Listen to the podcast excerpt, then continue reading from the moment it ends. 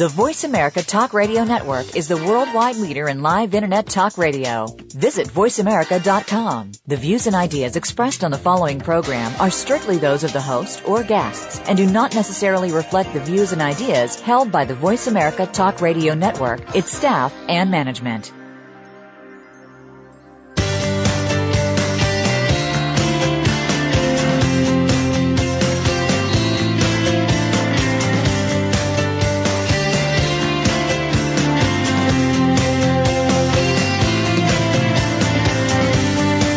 Thought about why people act the way they do?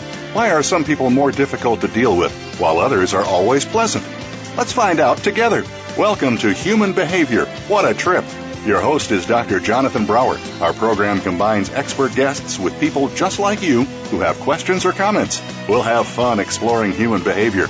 Now, here's your host, Dr. Jonathan Brower. Hello, everybody. This is Jonathan Brower. My show is called Human Behavior, What a Trip. And we're going to have a wonderful trip today with, with an interesting man. His name is Donald Mann.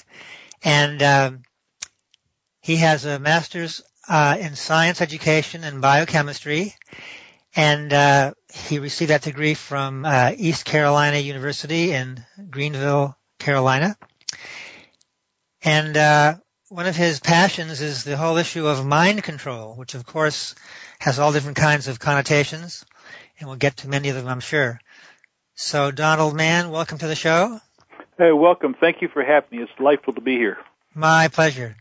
So, uh, why don't we begin with you telling uh, me and, and, the audience uh, what, how you were as a kid and what you were interested in, and the the uh, the trail you took, ending to or beginning to be a um, mind control enthusiast?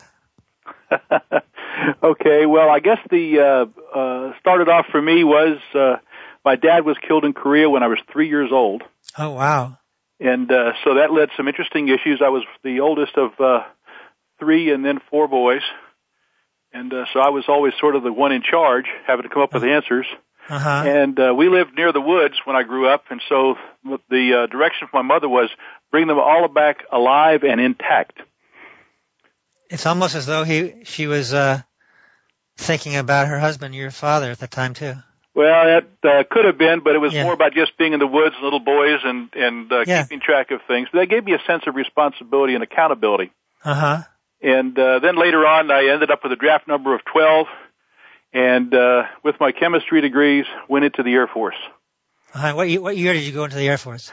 Uh, that must have been long about uh, 78 or so. Okay.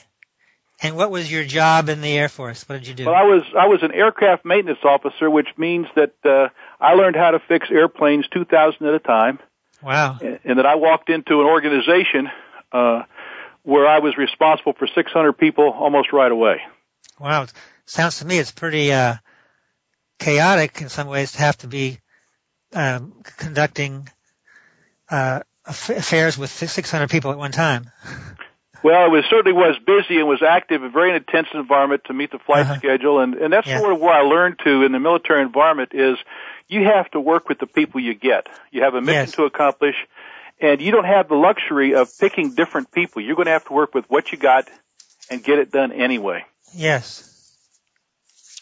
And so that's where uh, I trans. Then from there, I transitioned into a civilian life and uh, industry, and uh, ended up working in high technology arenas and before long, I got to be known as a corporate troubleshooter, going around to different organizations and uh, changing the organization and fixing them, making it perform. Yes. So before you go on, what kind of high tech stuff did you do as a, as a civilian? Well, we did we did materials technology, some of the the things like Kevlar vest that you see today, uh-huh. um, things that uh, have to do with specialty metal metals and ceramics, things like the uh, tiles on the space shuttle. Uh-huh. Another one of those things, electronic systems, for example, missile guidance systems, a wide variety of high technology, state of the art areas that's uh, really run and governed by scientists and engineers who, are, with any particular area, they're the only ones on the planet who know what they're doing and what the areas are. I see. So in some ways, your job in the uh, Air Force was similar to the job, of the high tech civilian job. Right. It it, it Yeah. transitioned very well into terms of organizing and working with lots of people, Uh-huh. and really making sure they had the direction, support, and guidance they need to be successful. Yes. So then as a corporate troubleshooter, what kinds of things are you troubleshooting? Well, it was usually with manufacturing, uh, high technology areas, particularly where uh, they all translate into the outward effects of uh, low sales Uh-huh. or product quality issues were the chief ones that would translate that to. So, I, I you see. know, poor sales had to do with how you're interfacing with the customer.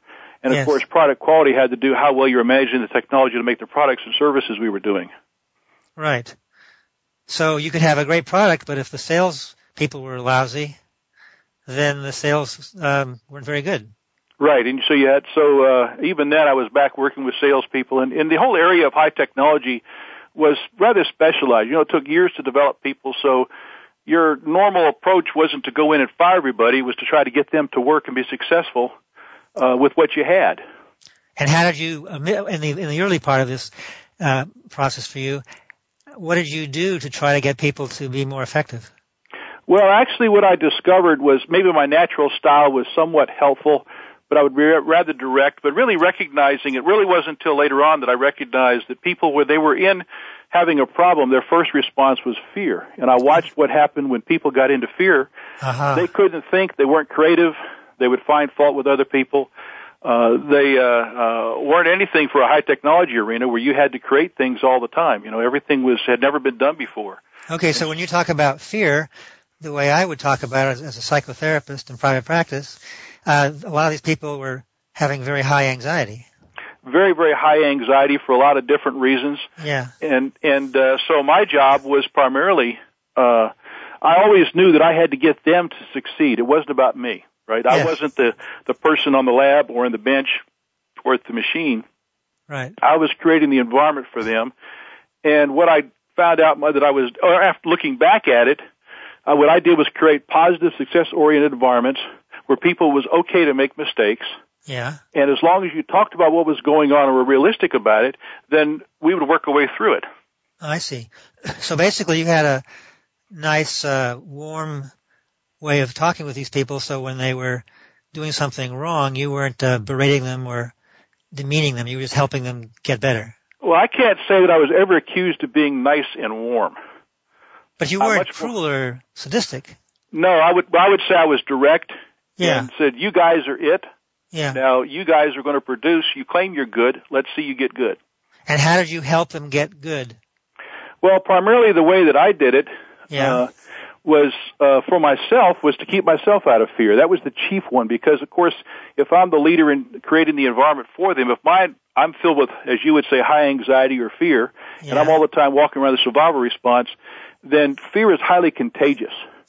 If So- you've got you're in anxiety and fear, the people Yeah. can read it right away, and they're going to respond in that same level of intensity and fear. So how so my did first you? goal was to keep from yeah. getting myself upset.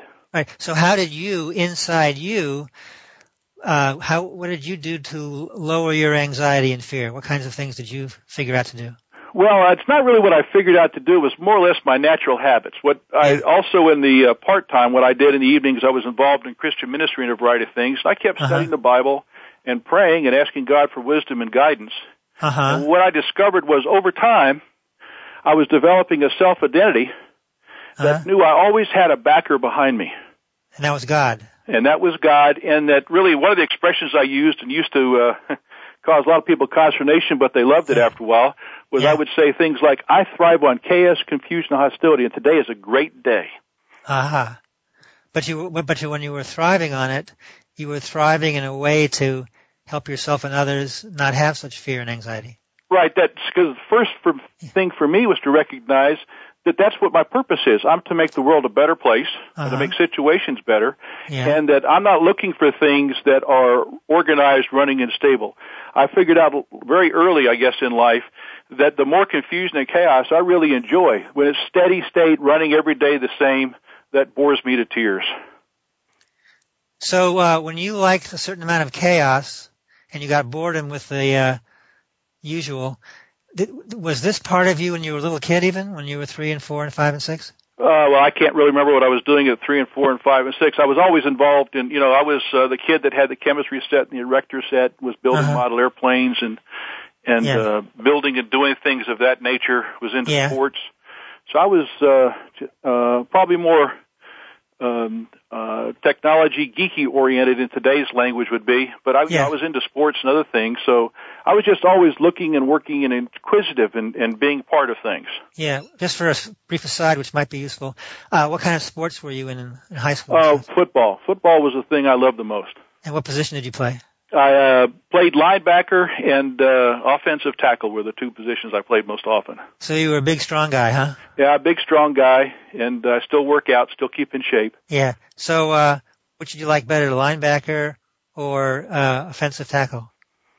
You know, it, it uh, I, I kept getting switched back and forth. I enjoyed both of them. Yeah. Uh, I enjoyed making the plays happen, and I enjoyed stopping the plays. Yeah. Which one did you like better if you had to choose one? I think if I had to choose, I think I enjoyed being a linebacker better. yeah, I figured. I got, I think most people who like linebacker like to uh, smash into people and tackle them and stuff. Yeah, but you know, go the the uh, the issue is you got to get through a lot of people to get to the person carrying the ball. Yes. Right? So Yeah. it's a matter. Actually, it's not of hitting them. It's it's finding a way around them and then Yeah. getting the person that you want. Yeah. But in the process, you had a lot of contact with. Oh, absolutely, a lot of contact Yeah. in what you're doing, which is almost the opposite when you're talking about football of the of an offensive lineman. Your Yeah. job is to hit people. Yes. Okay, so now if we fast forward, at what age in your development so far were you aware of um, how you could start helping people uh, work more effectively and not be so anxious? What age were you at that point? Do you remember? Well, I think it was uh, um, as a scientist engineer type. yeah. what what I just and I was working with other other scientist engineer type people, and Yeah. uh, so well, we just kept focused on the problem and believing that there were answers for it. It could be done as long as we believed it could be done. We would find the ways to do it. It's sort of the dogged determination that there are answers to be had, Uh huh. and and so that was sort of the core basis of everything, you know, and, and that. Uh, uh, you can discover the things in God's creation, how things work, and you can apply and manage them. And that was sort of a general attitude, and primarily what I did most of the time with the teams of people I led was keep them from getting mad at each other. Uh huh. And so when they got mad at each other, what would you, in essence, kind of do? What would, what would be your strategy? Well, my typical strategy was to get back to the facts, recognize Uh-huh. what happened, what went wrong, and uh, you know, I looked at it all everything as a system failure. I wasn't about to point fingers. I said, okay, the system failed somehow to get to this condition. What do we got to do to change it? You know, it's it's it's fruitless to try to to find things where the system itself is hurting you.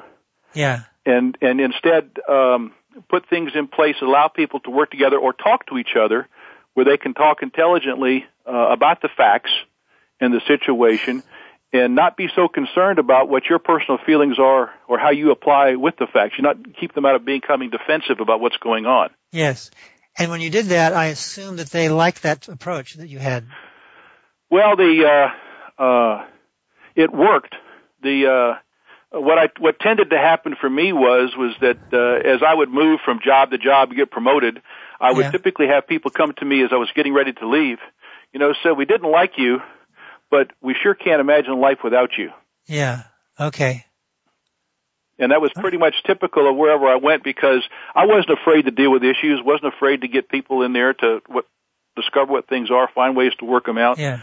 Um, I wasn't going to, uh, you know, I'm a performance oriented kind of person, so here's the facts, what's going on, and the facts we have, that we don't like them. How are we going to change what's going on? Yeah. Okay, so we're going to uh, take a commercial break. We'll come back in about a minute or a minute and a half, and we'll continue where we left off.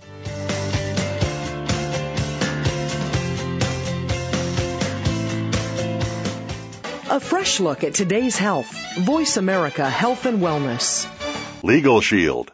Total access. Everyone deserves legal protection. With Legal Shield, everyone can access it, no matter how traumatic or trivial. Check out players.buildinglastingsuccess.com and jjbrower.com. Call Jonathan at 805-535-5111. DefeatAnxietyNow.com is geared to help people suffering with anxiety and depression. Intensive short-term dynamic psychotherapy helps many people get to the absolute core of their problems and resolve them. Call Dr. Jonathan Brower at 818-707-4557. Interested in investing in real estate, leveraging other people's money? Call Jonathan Brower and he can give you some more information. 805-535-5111. That's 805-535-5111. SportsPsychologySociology.com can help you improve your ability to excel and enjoy your athletic endeavors. Call Dr. Jonathan Brower at 818-707-4557. Your life, your health, your network. You're listening to Voice America Health and Wellness.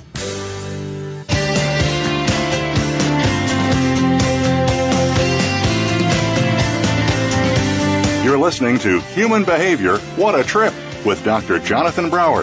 If you have a question or comment for the show this week, please call in to 1 866 472 5792. That's toll free 1 866 472 5792. You may also send an email to jbrowerphd at yahoo.com.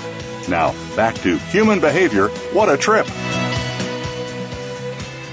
Hi, everybody. This is Jonathan Brower and my guest is Donald Mann, and uh, we're going to talk about mind control. We have been really been leading up to it, but before we go on, I want to tell you about his book and his website. So Donald Mann has a book out by the title of "Okay, God, Now What," and that you can find in your bookstores or maybe uh, Amazon.com. And um, he also has a website. If you want to check out his website, it's okay God, now what dot com. And again, his name is Donald Mann. Okay, Donald, back to the show. So, Okay. uh, you were talking about, uh, you have a matter of fact way of dealing with people and helping them get to the core of what they have to do, at least within the context of their jobs, and that it's worked well for you. You've, you've apparently uh, honed a style and a way in which you get them to do what you want them to do, but you don't do it in a in a, in a negative way. You do it in a way that's helpful for them. Well, I think part of my background as a scientist and then as a businessman and a business leader, you know, is when I started to get promoted, it became all about what I used to say, bringing in the bags of gold. I Uh-huh. had pro- I had profit and performance objectives that I had to meet, and if I didn't meet them, I would either be fired or have a lot more help than I ever wanted. And I just communicated that to the team. You know, here's the facts. Here's what we got to do. Now let's start looking at what it takes to make that happen, and what are the issues uh, to uh, stop that in some way and deal with them and work the issues rather than pretend they're not something we can manage. You know, Okay. in the in the language of business, that would be risk mitigate, mitigation and risk management. Uh-huh. So as I was hearing you in your last paragraph or two, it seemed to me that the way you are using the term mind control is how you want to help these employees of yours to uh, be able to be very focused and do the best they can do at the job they have to do. Right, or in the in the areas where we're dealing with, you know, defense products and space products, we had to have answers. It wasn't Yes. like the best is is okay if it's not good enough. We had to have answers, and so there's a little bit of uh, push and enthusiasm in terms of of what you're doing because a lot of things are on the line if you don't succeed. Uh-huh. And one of the things I discovered in my approach and style was, uh, you know, I had sort of looked at myself as, okay, I'm here to make the world a better place. Problems and challenges are what I'm made to solve and fix. And as I grew, grew from being a, a lab rat, somebody doing the work, to managing others, I recognized that I had to get them to do the work. And I didn't have the language that I have now to describe what I was doing, but in general it was, okay, here's the facts, let's deal with them, how can we solve them and move forward and, here, and meet these objectives. Always keep the vision in mind of what it is we're trying to accomplish and what the issues are with doing it. And that seemed to work pretty well for me. Yeah. Uh, it worked so well that I came into work one day and my boss uh, walked in. I was pretty happy. Things were going well. And uh, my boss sat me down and I got what I learned to call the assignment from hell yes. the uh, as, uh, as I walked out the door, another vice president met me in the hallway with these encouraging words. Others have tried to turn that plan around, better men than you, and they all failed. So lo- so long it's been nice knowing you. So when you heard that, what was your reaction and what did you do about it? Well, my first reaction with that was, uh, okay, Lord, we can do this. And I know this is a, it's not going to be easy because others better than me have failed. But so my first response was, was that, uh, there was a lot of issues with it. It drove me to my knees. I actually spent a lot more time in prayer. Uh-huh. And the issue was again high technology. All the scientists and engineers that were there doing this, they were the only ones on the planet who understood what they were doing, what the technology was. They were all locked in fear and denial, anxiety, fault finding, and uh, I had to get them out. And whatever I did, I couldn't drive them into more anxiety and fear. Yeah. And so what I did was was uh, uh, what I didn't realize I was doing for myself. I knew that I couldn't portray any anxiety to them, yet I had to realistically look at the facts. Yes. And so what I did for myself was I found myself, I would make sure I read a couple of chapters of Bible, you know, a day uh-huh. and spent an hour or so in prayer about things to keep myself. And what was happening was my, my self-identity in Christ was growing stronger, which uh-huh. is a point of great confidence that you can have resources, internal resources to deal with what's around you. And I communicated that not so much in in uh, less spiritual terms, but in ter- yeah. practical terms, how I worked with the people. And we discovered it took about six months of creating a positive, success-oriented environment where you expose the challenges, you look at them, you expose the weak points, you deal with them. It took about six months for these people before they started making decisions that were uh-huh. high quality and high caliber type decisions. And, and then it was a matter of just continuing working the process. And in about six years' time, that same group who were going to fail uh, went to uh, $500 million in sales, which was a major accomplishment with the same people. Yes. So um, you may have already said this, but I'm trying to figure it out in a simpler way for my brain and maybe some other people's brains to get this.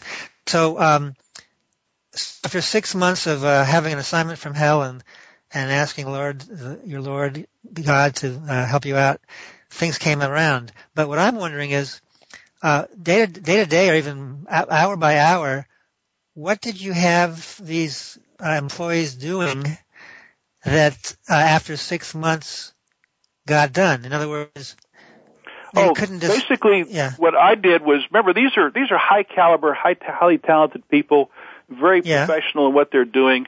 And so I just made sure, number one, that they had the resources that they needed to do that we could we could get for them, and number 2 uh-huh. made sure they communicated with each other. And number three, they always had the vision in mind what we're working on. And number four, we constantly reviewed and challenged what it was that could hinder our accomplishment.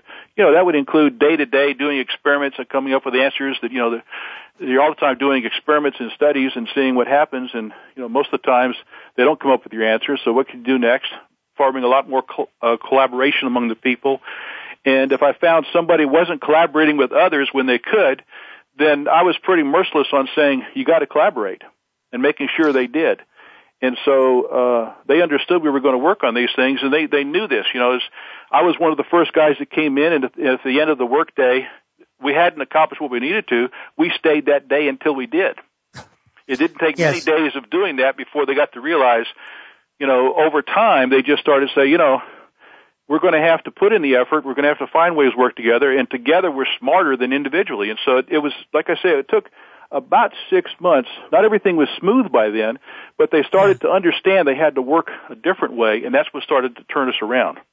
Okay, so when we take a look at the collaboration part for a moment, I would imagine there's at least two kinds of collaboration here.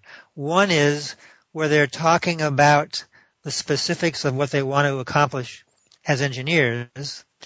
And then there's the other part, the collaboration part, where they're talking about each, talking about uh, issues among each other have to do with uh, personal feelings, friendships, or lack of friendships. Do you follow what I mean? Yes, the well, there was uh, like I say, they were already in a lot of animosity and fault finding when I showed up there. Yeah. Uh, so they weren't working well together. Yes. You know, and, and my attitude was generally, okay, lay all that other stuff aside, focus yeah. on the task at hand. Yeah. Okay, and work the task. Do the things that you guys know how to do. Work the task and work together. And the only time I came down hard was when somebody didn't share information or somebody didn't tell what a, a concern or issue was, yeah. or didn't fully disclose what the what was going on. other than that, it was a you know it was was uh, uh, pretty open, and we had lots of collaboration type meetings where people were interfacing with each other, and and you know the uh, not I went I didn't have any problem saying okay if uh, you're a little bit emotional on that right now, then uh, we got two choices. You can sit there and no longer have your brain work, or you can focus on the problem at hand and get going. And by the way, we're going to sit here until we get going. Yeah.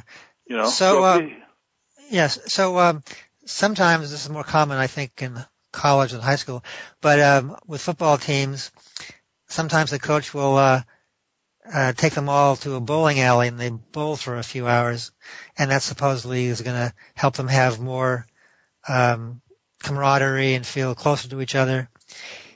Did you do anything like that with these guys? Uh, no, we didn't do any of that kind of stuff. The number Yeah. one, I was working these guys plenty, plenty anyway, and Yeah. their family time was more important.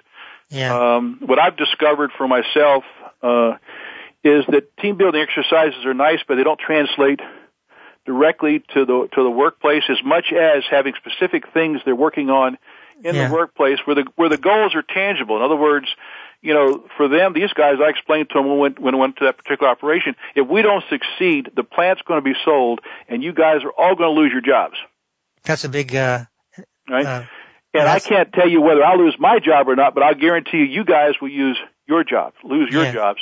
And. I'm here to change that. And right? they uh, and they went along with the program and got better after Well, like that. I say, it took a while. They they Yeah. didn't necessarily believe that, yes. um, and it took a while for them to understand those kinds of issues because we had the technical side and, of course, financial side as a business entity. yes. And and uh, but again, for me, the thing that I discovered was was that my ability to work with people under this kind of situation environment and get top performers perform to the top level all depended upon my ability to be confident in myself and really that God was going to help me. Uh huh. And so I spent a lot of time and effort making, I didn't realize that's what I was doing, but I did. I spent, make sure a lot of my time, you know, my private time was in the scriptures and Uh-huh. in prayer about the situation and confidence that I knew I was going to get answers. Yes. And did any uh, of these people who were working for you, did they uh, want to join you with uh, reading the Bible and all that stuff? No, I didn't, I didn't, uh, first of all, I didn't invite them. I was already working, you know, a 20 hour day Uh huh. and my Bible time was really spent first thing in the morning and last thing at night and mostly in a motel room. So that wasn't that kind of opportunity that, that we had for that other than just talking about values and treating each other fairly and honestly. You know, I didn't lay any Yeah. scriptures say we're going to do this th- because of this, that kind of thing. Uh, they were all, they were all good people. And, uh, you know, we shared general hard work, common values. And, uh, they just needed to understand that they were Yeah. capable. And I Yes. have no doubt that I probably drove many of them to prayer, but I wasn't something that I told them to go do. I see. And so you were literally having four hours a night of sleep? Uh, four to six was my normal. Yeah. And then I come home on the weekends and sleep for the whole all day Saturday, and then turn right back again and go again Monday. And during this time, were you married and did you have kids? Yes, I was married and had kids, and uh, I spent a lot of time with my family when I was home. Yeah. And uh, so, but the deal what they gave me was I could sleep at least till noon on uh, Saturday, and that would pretty well accomplish catching me up for the week. I see. Well, that's good for you. Yeah. So, uh, I- I know for myself and perhaps for the general public, when they hear the term mind control, they're thinking of it in, uh, either, uh, um, somebody who's brainwashing somebody or, um, however it might be. But that's not, but that wasn't anything that you were doing. Well, yes and no. I've I've learned to Oh. discover that that uh, uh, the way that we work as human beings, you're constantly receiving information from all the senses that you have 24/7, Yes. and they're going into your subconscious mind whether you're aware of it or not. yes. And whatever the repetition of that information is, it builds into you. And since we operate 95% by the subconscious mind and only about 5% cognitive, as Uh-huh. it gets put into your subconscious mind, that becomes the way you think. So if you aren't controlling your thinking, others are. Yes. And So so, that, that yeah. uh, the whole concept of brainwashing, in a sense, you know, you see what's happened in, in various things, for example, in the gulags and, and that sort of thing, or in certain certain cults and groups. Yeah. But you need to keep your mind focused on good, wholesome things. yes. And science is discovering that the kinds of thoughts you have, the quality of your thoughts, Yeah. determine the cellular structure and your health at the same time. Yes. And so if you don't control what's going on around you, then what will happen is, is that you'll, in this world where anxiety and stress and worry are common things placed on us all the time, if you aren't building yourself in a different direction, then you'll form what's called leaky neurons. Uh huh. And that's a neuron that with a cell wall structure is porous. A good cell, nucle- uh, neuron cell is more or less like smooth spaghetti. You know, it's going to be tight and, and Yeah. everything stays in the cell when it functions, but a leaky neuron is porous like a piece of Swiss cheese or a sponge. And so every time a thought triggers a neuron, it leaks material into the bloodstream. Uh huh. That bloodstream becomes a poison to your system. Now, what they've discovered is the, what makes the difference between a leaky neuron and a solid neuron is the quality of the thoughts that that neuron supports.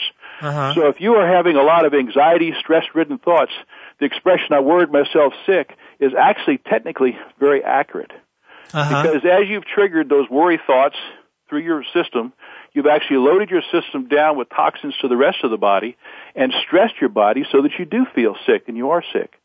And this is uh, caused through the bloodstream. The the uh, of course your neurons when they fire when they're Yeah. in your brain, Yeah. the bloodstream gets to them. The, the material leaks out of the of the leaky neurons into the bloodstream, and they act. It's just kind of like stomach acid. You know, if you got stomach acids in your stomach, it's fine. Yes. But let it come out in indigestion or an ulcer, and it's a major problem. Yes. Well, the same thing happens for the contents inside the cell. The neural material, if it leaks out, acts as a toxin or poison to the rest of the body and stresses it. Now your body has to go not only with all the things happening on with fear response, but at the same time having these chemicals going through your body that are attacking the rest of your system. Over time, this really places a great burden on your immune system, which is where your health is controlled by. Okay, so I have a question that's somewhat related. So I, I don't know if what the figures really are. I don't know how anyone really can know for sure. But supposedly, for um, men, once they reach puberty, through until they get to their 90s, they're having sexual fantasies every five minutes or so. Now, um, it may be more, it may- maybe less than that, but how does this, how does that uh, come into the equation? You know, I really don't know. Okay, I don't know That- either. That's not an area that I've spent a lot of time in other than being a man. Yes. and uh, with the schedule and things to do, and Yeah. and uh, uh, my only response to that is I haven't had the kind of free time where that's been a major driver for me that I'm aware of. Maybe I'm Yeah. doing it all the time, but I'm not aware of it. Well, the way the way I understand it works, uh, they'll have a man will have a, a sexual fantasy or thought, and then you know it goes away, then it comes back, but it, it, they can uh, you know quickly see it and have it, and then dump it, and it comes back in whatever amount of time. Oh, I guess the you know for for me as a as a Christian man, when I have a uh, that kind of thought comes by, I've trained, Yeah. I've controlled my mind, I've developed thought responses, I've trained my subconscious over time, Yeah. so that if it isn't it is not a, a thought oriented toward my wife, Uh huh. then I reject it and replace it with things that are toward my wife. Such as what? well, uh, loving her, or one of the things that I may have in response is if it's uh, I've discovered for me is that if I have see the secret to controlling your mind is is once you're aware that you've got a negative thought pattern going Uh huh. is to not try to ignore it, it recognize that it's there and replace it with something else. So for me, it may be to pray for that person, whoever that you know, sexual thought happens to be, or an anger thought against what they're doing, is to pray for them, bless them, and then put my my thinking pattern into a way that's more positive, successful, replacement therapy. So that, you know, it's the same thing that I tell people, for example, of fear of flight or anything else. Yes. When you get into the airplane, you start to, instead of worrying about your fears, recognize, okay, I got a fear, and I know that if I work on this for about five or ten minutes, this fear will go away, and I'll start thinking about either how pretty the airplane is, or Uh-huh. what I've got to do when I land, or pray for the people around me to bless them, so I'm feeling very positive and strong, helpful toward them. But what I'm doing is replacing the fear thoughts with different kinds of thoughts. So using your style then for just regular passengers on an airplane who are terribly uh, worried about the plane crashing, you would suggest they just focus on good thoughts and uh, not have to be worrying so much about Well, crashing. the first thing I would say is, is, is one of the techniques for mind control is to become aware that you're in a thinking pattern. Uh huh. Okay? you know, like when you're talking back about sexual thoughts, when I recognize them in one of them and it's not toward my wife, then I recognize I've got to change it and I'll change by thinking about something else that's more positive and good Yes. in the process. One of Yeah. the things, the issues with, with, with health is, and the word mental health is actually a stronger word to me than ever was, that these leaky neurons in your brain are produced by what would considered unbiblical or immoral type thoughts Uh huh. so that um, they haven't determined right now they've determined that that's what they're linked to Yes. and that if you want to have, be of, of better health then Yes. if, the more moral your thoughts are the more biblically endorsed the thoughts are Yes. then you'll produce solid neurons that when you think the thoughts Okay. you'll think in a positive way about something All right, we're going to take a break, a second break, and then a final break, and we'll come back to leaky neurons and other issues. So we'll be back in about a minute. Real life solutions. Voice America Health and Wellness. Legal Shield. Total access. Everyone deserves legal protection. With Legal Shield, everyone can access it, no matter how traumatic or trivial. Check out players.buildinglastingsuccess.com and jjbrower.com. Call Jonathan at 805-535-5111. DefeatAnxietyNow.com is geared to help people suffering with anxiety and depression. Intensive short-term dynamic psychotherapy helps many people get to the absolute core of their problems and resolve them. Call Dr. Jonathan Brower at 818-707-4557. Interested in investing in real estate, leveraging other people's money? Call Jonathan Brower and he can give you some more information. 805-535-5111. That's 805-535-5111. SportsPsychologySociology.com can help you improve your ability to excel and enjoy your athletic endeavors. Call Dr. Jonathan Brower at 818-707-4557. Your life, your health, your network. You're listening to Voice America Health and Wellness.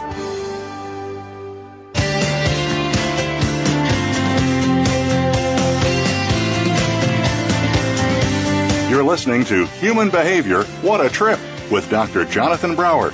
If you have a question or comment for the show this week, please call in to 1 866 472 5792. That's toll free 1 866 472 5792. You may also send an email to jbrowerphd at yahoo.com. Now, back to Human Behavior What a Trip. Hello, everyone. This is Jonathan Brower. My show is Human Behavior. What a trip. My guest is Donald Mann. And uh, before we go back to Donald, let me tell you about his book and website. His book is entitled Okay God, Now What? And his website is similar. It's okgodnowwhat.com. So you can read his book and you can go to his website and find out more about what he does and how he does it. And uh, you may enjoy that. So, Donald, we're talking about um, anxiety and ways in which to uh, minimize it and feel better. And it seems to me what you're saying is the way you go about doing it, it's more um, with uh, logic than just feeling. Well, one of the one of the issues is is that what I've discovered from the recent sci, uh, scientific findings is, Yeah. and this was a big change for me. It made a lot of sense. Emotions are the result of your thoughts, words, and actions. So if you want to have a different emotion, and this happens all the time, you know, when somebody says, "Okay, I'm going to put on my happy face or my game face," Yes. or I'm going to act pleasant to somebody. Yes. If you put in the, the whatever emotion you want, you put the right emotions in your head Yeah. you put the right words in your mouth and supporting actions, you will eventually feel the supporting, the emotion that you want. So you don't have to be victim of those emotions, but you have to replace whatever your emotion is with different thinking and, and words, and that will get you to change to different kinds of emotions. Uh-huh. And so that the, um, for me, you know, the happiness and the, and the goal is always to win, right? Just uh, whatever you score. So, and this is pretty well what happens in terms of people in peak performance.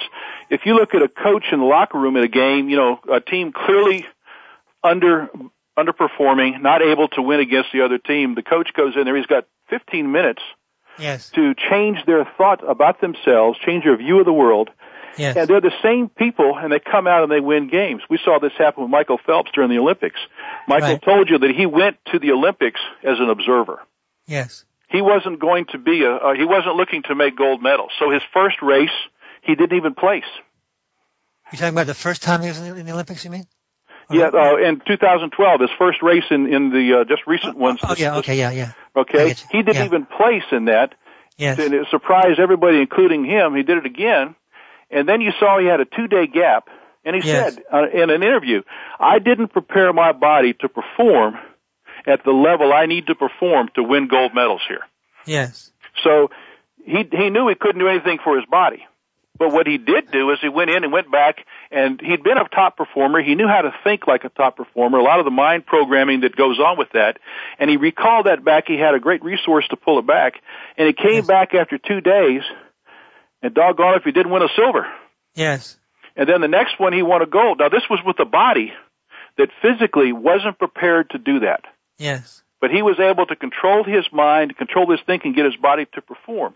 We see the same thing happen with uh, Captain Scully, who when his airplane crashed in the Right. Hudson River, right? Yeah, he yeah, had been yeah. training for years in automatic processes so that when an incident happens, he could respond automatically without thinking. He was operating entirely in agreement with his subconscious mind. Yes. So part of the secret to performance is, is develop strong habit patterns, good habit patterns for increased health, and use that to be able to control your thinking so you get the kind of results that you that you want out of life. I have a story about a lady named Linda, Uh huh. um, and one of the things that you might recognize, particularly people who read the book "Okay, God, Now What," Uh huh. that you start to uncover false assumptions and masks that you put on that you hadn't seen things before. You'd, you'd made decisions about how life works and whatnot, but as you get into the truth of the scriptures, you see things a little bit differently. Now, Linda Yes. lives just uh, south of Washington D.C. in Lorton, Virginia, Uh huh. and she was trapped in fear and confusion. Her thyroid wasn't working, Yeah. and she was in clinical depression, depression on drugs. Whole, her whole family walked around on eggshells around her. The slightest wrong word would set her off into tears or fits of rage. You couldn't tell what she was going to do. Well, I, I lost you there. She would hear a certain word, and then she would. Just somebody would say something or do something. It really didn't matter. You couldn't tell what it was going to be, I and see. it would set her off into fits of tears or into fits of rage. Uh huh. You know, and was she, she de- was, was- she de- was she depressed? She was absolutely. She was clinically depressed. She was on a variety yeah. of drugs. Yeah. Okay. Yes. And uh, like I said, the whole family walked around eggshells around her. And uh, I had given her a copy of the book "Okay, God, Now What," and I what I wouldn't have been surprised had she thrown it back, but she actually took it and put it on her coffee table and looked at it Uh huh. and kept it there, and eventually started to read it. As she started to read the first part, this is what she told me. The uh, teaching section, many of the assumptions she had made about life and God started to be replaced with Bible truth. Uh huh. She especially liked chapter 5 called Understanding How to Renew the Heart. She liked the scientific explanations and the practical steps she could take. Remember that my, my focus is understand the technology here. Uh huh. Then Linda started doing the affirmation magnets in section 2. It took a while, but now she is back functioning again and a joy to be around. She now sings at the drop of a hat and is filled with smiles. Her identity has changed from victim to where she is intentionally using the affirmations and okay God now what and regaining her Christ identity. And knowing with that identity God will always be there, always help her. So she is being a Jesus woman who can make a difference. Life for Linda is still hard. Now, a whole lot of things didn't necessarily change for her Yeah. magically, but she is growing in her Christ identity, knowing God would help her, and she is seeing His hand every day. And people now come to her for her to pray with them because they start seeing more answers. And uh, how long did it take for her to turn around and not have much or any depression? It took her. For, it took her best I can tell because I wasn't, you know, with her somewhere around around uh, five or six months. Uh huh. And she started off slowly with the, uh, particularly the affirmations that are simply Bible truth about what God says about about us as people. Uh-huh. And she first she couldn't even hardly read them. I mean, she would throw the book down after reading two sentences or something. Uh-huh. And she said it took her a month just to get through the first one. And uh, then as she started to grow in doing it and saw and needed how it fit together, she had been a you know a good Christian woman all of her life. She started she saw all the Bible truth that was there laid out for her and very practical, so she knew how to do it. Yeah. And she says that's what caused her to get off the drugs. Her thyroid started working again. She had a marvelous recovery and freedom from depression simply by doing the program of mind control in the book, Okay God, Now What? So, so the way I would uh, explain it, using what you just said, um, she read the Bible. She read this book that had meaning for her, and um, she s- somehow on her own aligned with being with God, and uh, that was um, for her. Um, that she felt safer and she felt stronger, and then eventually she no longer needed drugs to get rid of the depression. The depression Right. That's that's Yeah. exactly. For example, the same thing happens to uh, uh, in the military when they go to boot camp, Yes. or when uh, police go to. You know, we only have a few examples of how people are really in an immersion environment of mind control, where they're put into a boot camp or police uh, Yeah. boot camp type of situation. Uh-huh. Medical programs for doctors, for example, the intern program. Um, as they're going going through the residency is kind of like this. Where you keep repeating same things over and over again and build it into them.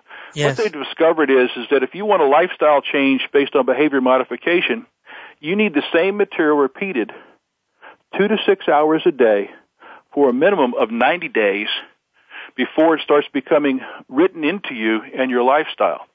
I go back to the situation I had in the company where I turned it around with those guys for six weeks, or it took six months or so before they Yeah. started making better decisions. Naturally, I mean, I couldn't tell them make a better decision, right? It was Yes. they started doing it. Was based on that. It looks like if only had them for five days a week, not seven days a week, it doubled the amount of time to start seeing the benefits of a positive, success-oriented environment that could produce results in them. Yes. And this is consistent with the kinds of facts that top coaches for sports performers will tell you that uh, uh, it takes this kind of effort, particularly not only of the, the physical skills and the mental skills for the sport, but continually renewing the mind with mind, with affirmations.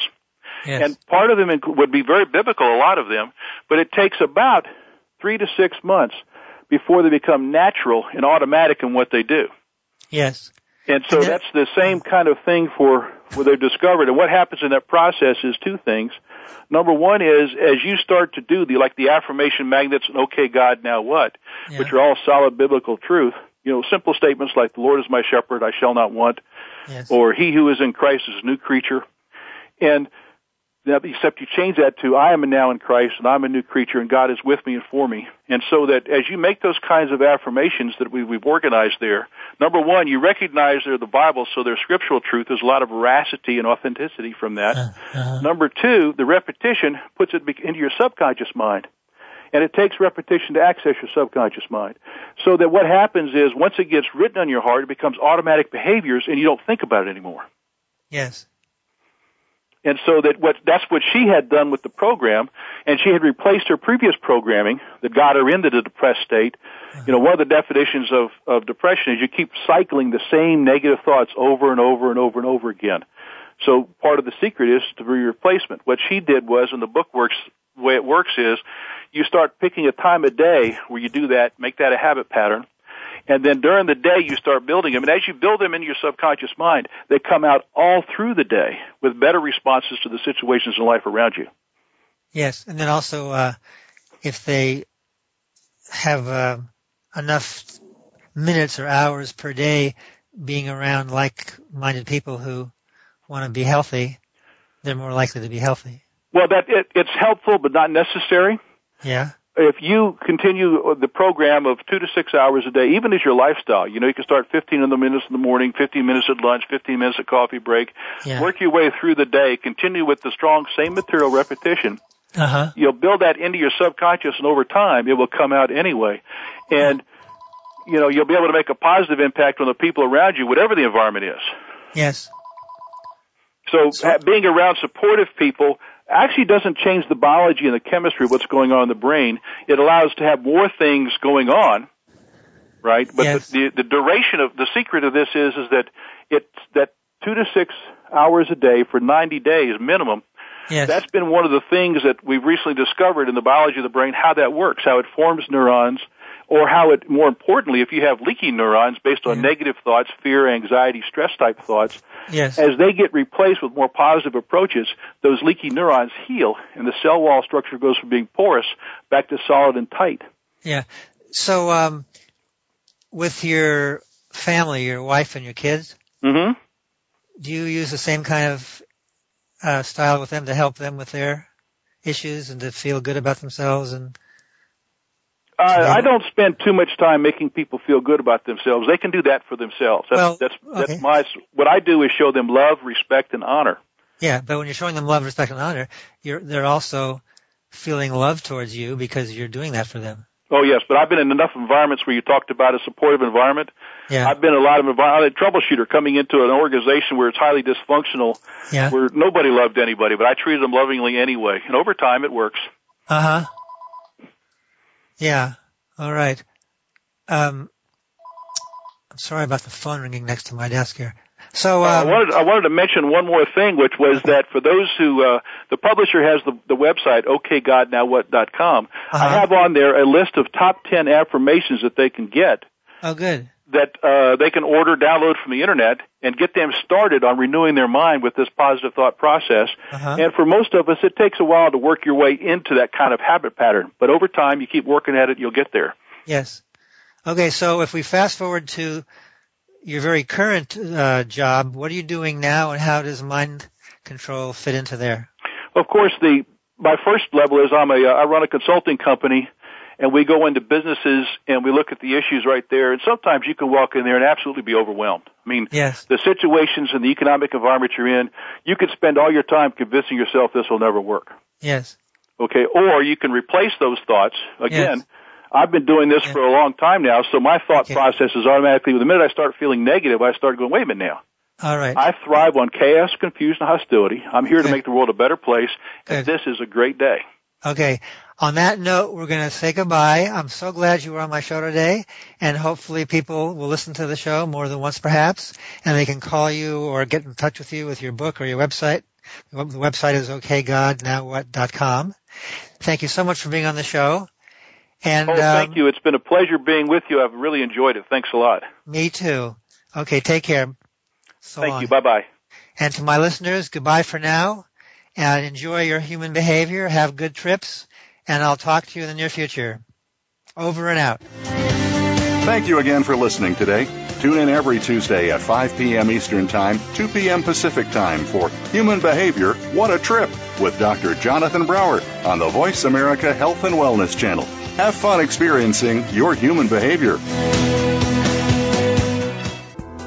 Thanks again for listening to the preceding program brought to you on the Voice America Health and Wellness Channel. For more information about our network and to check out additional show hosts and topics of interest, please visit VoiceAmericaHealth.com. The Voice America Talk Radio Network is the worldwide leader in live Internet talk radio. Visit VoiceAmerica.com. The views and ideas expressed on the preceding program are strictly those of the hosts or guests and do not necessarily reflect the views and ideas held by Voice America Talk Radio Network, its staff, and management.